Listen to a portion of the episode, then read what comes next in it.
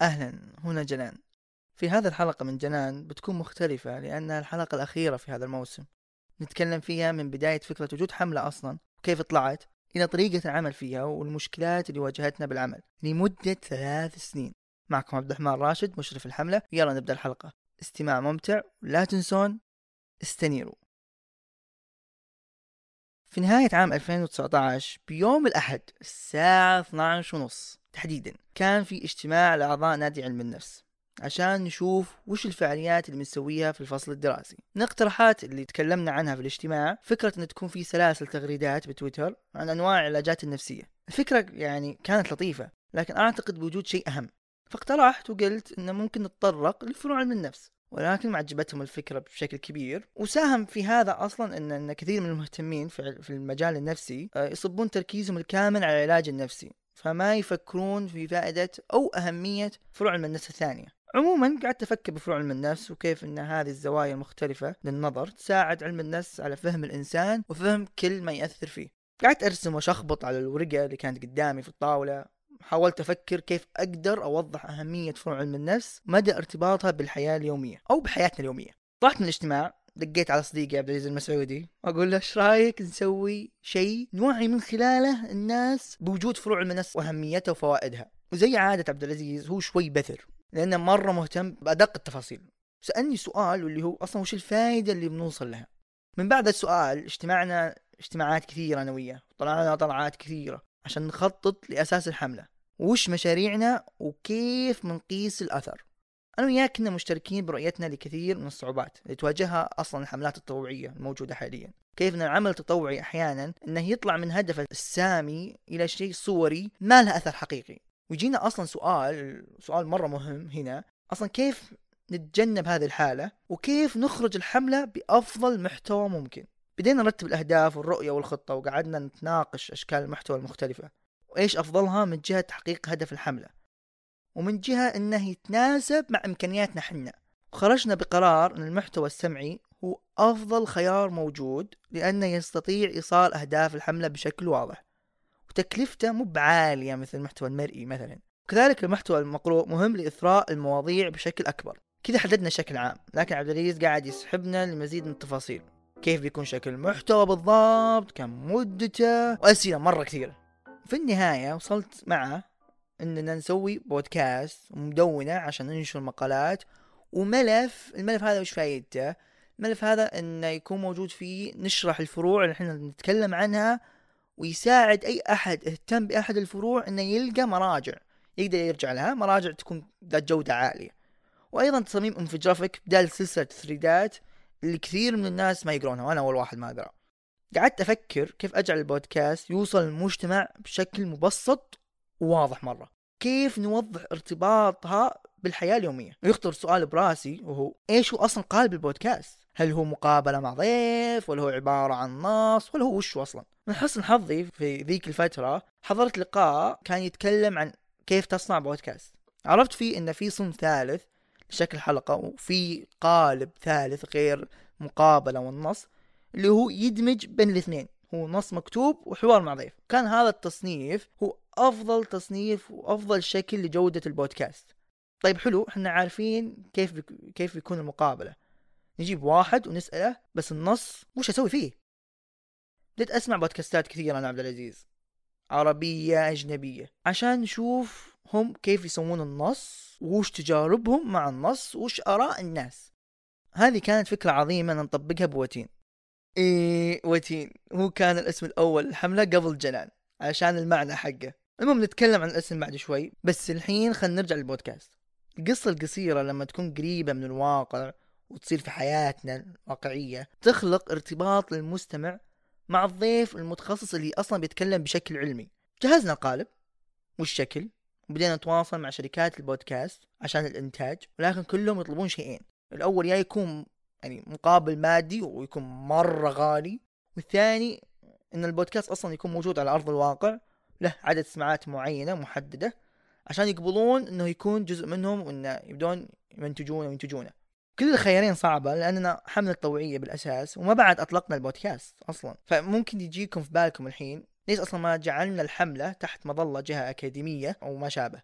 الصراحة أن الجهات الأكاديمية والمؤسسات الكبيرة لها مزايا مرة كثيرة كتوفر الدعم المادي واللوجستي ولكن العيب الأكبر هو أصلا صعوبة التعامل مع الأنظمة المؤسسية والأكاديمية. تعقيد الإجراءات والحاجة للتصريح في كل خطوة أنت تسويها لأنك أصلا في النهاية أنت تعتبر ممثل لهم.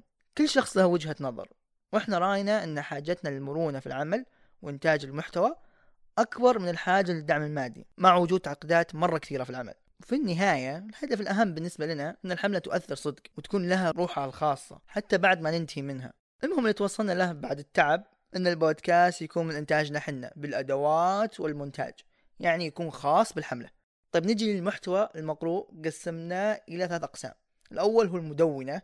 قلنا نتواصل مع أشخاص ممكن يترجمون لنا مقالات أو آه، يكتبون لنا مقالات وننشرها بالمدونة.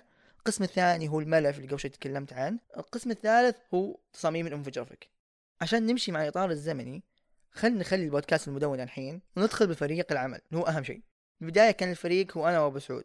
أبو سعود هو عبد العزيز بس أنا أحب أقول له ابو سعود أحب اناديه كذا. ولكن فروع علم النفس كثيرة وما عندنا اطلاع كافي عليها ولا عندنا وقت الكافي عشان نقرأ في أغلب فروع علم النفس اللي هي أكثر من 40 فرع.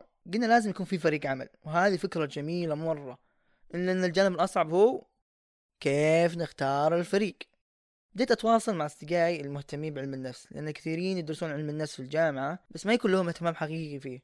عموما بديت أشرح لأصدقائي فكرة الحملة وأشاورهم إذا ودهم يدخلون الحملة. الحمد لله أصلا وافقوا. قسمنا العمل بحيث كل شخص يكون مسؤول عن فرع أو اتجاه معين بعلم النفس ويبدأ يشتغل عليه. لكن لما قررنا نجمع الفريق العمل كامل جت مفاجأة غير لطيفة. أوبا! كورونا والحجر.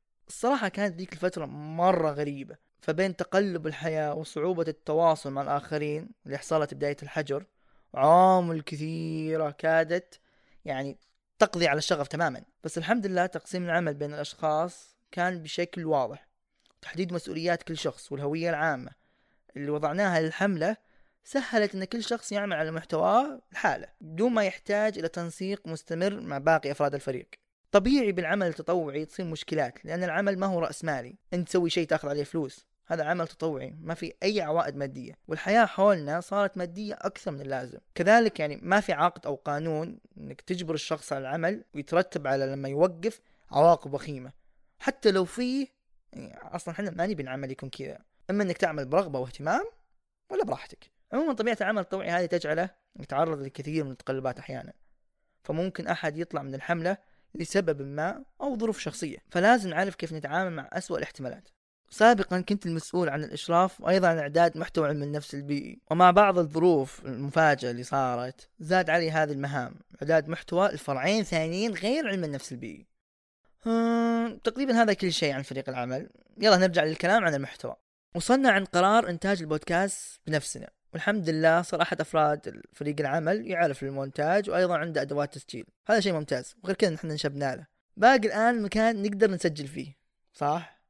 بدينا نفكر ونتواصل ومن الجهات تواصلنا معها مركز مودة ورحمة للاستشارات النفسية صراحة مشكورين وافقوا على تقديم دعم لوجستي مقابل وضع شعار المركز بتصاميم الانفوجرافيك اللي إحنا قاعدين نصممها. واجتمعت مع مدير المركز مرتين ومع مجلس إدارة المركز مرة واحدة والحمد لله صار في شراكة. أخيرا بدينا تسجيل حلقات البودكاست ولكن كالعادة ظهرت مشكلة جديدة.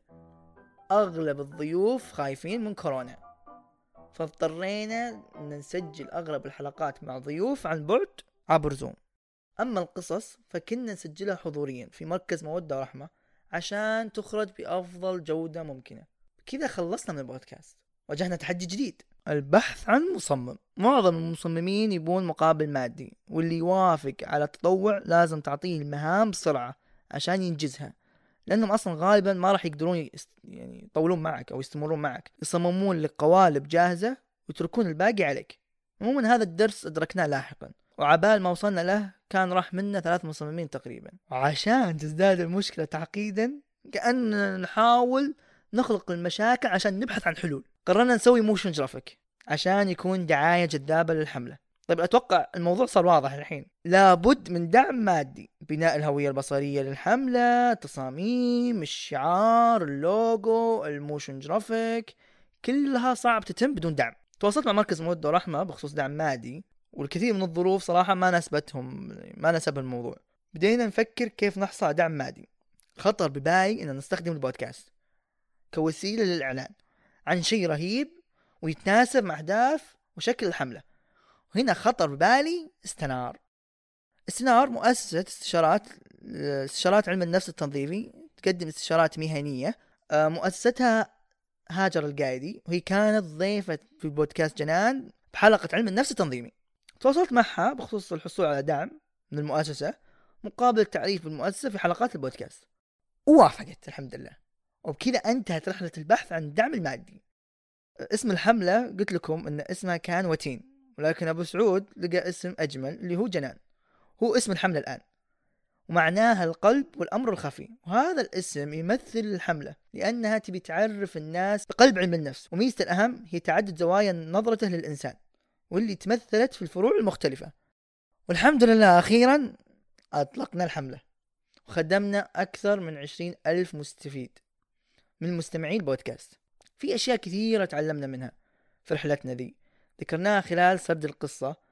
وبقي شيء أخير لكنه مرة مهم. بعد الإطلاق لاحظنا أن في خلل في تحديد الفئة المستهدفة. بداية الحملة الهدف هو المجتمع عموما المهتمين بعلم النفس والشأن الثقافي خصوصا. ولكن المختصين بعلم النفس ما يعرفون الفروع وما يركزون عليها. فكيف نستهدف المجتمع والمختصين أصلا يحتاجون بشكل أكبر؟ فتحول تركيزنا على المختصين على طول. بعيدا عن سبب هذه المشكلة أو إلقاء اللوم على طرف أو آخر جنان حاولت تساهم في التغيير. اسأل نفسك الحين أنت كيف ممكن تتغير؟ في الختام أشكر فريق العمل كامل آه، حزو العجمي صفحة الدوسري لطيف السبيعي هبة طريقي آه، فهد الدوسري وأكيد أبو سعود وأكثر شخص نشبت له هو مقدم الحلقة اللي أنتم سمعتوه خلال 14 حلقة اللي هو الأدوات حقته المونتاج هو اللي منتجه تسجيله هو محمد الحميد هو أكثر شخص صراحة يعني لو هو ما هو موجود ما كانت الحملة ستكون موجودة. وأيضا الأصدقاء بمركز مودة ورحمة اللي يفتحون لنا بابهم في أوقات كثيرة ووفروا لنا مكان. يفتحون المركز في أوقات ما هي أوقات الدوام علشان إحنا نقدر نسجل فيه. فشكرا لهم. وأيضا مؤسسة استنار واستاذة هاجر. ولكم أكيد يعني أعزائنا المستمعين.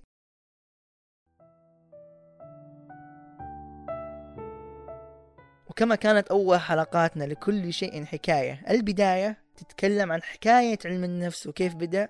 جاءت حلقتنا الأخيرة لكل شيء حكاية النهاية لتحكي لكم قصة جنان. إلى النهاية.